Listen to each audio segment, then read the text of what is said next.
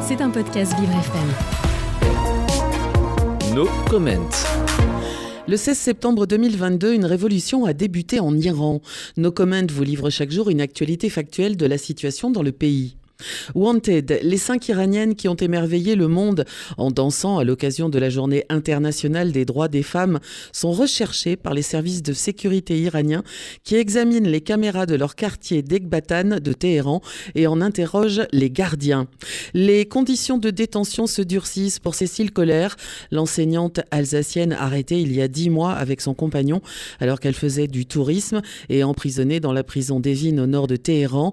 Après seulement deux contacts depuis. Sa famille affirme qu'elle est maintenant coupée du monde et demande à la France d'intervenir au plus vite. C'était un podcast Vivre FM. Si vous avez apprécié ce programme, n'hésitez pas à vous abonner.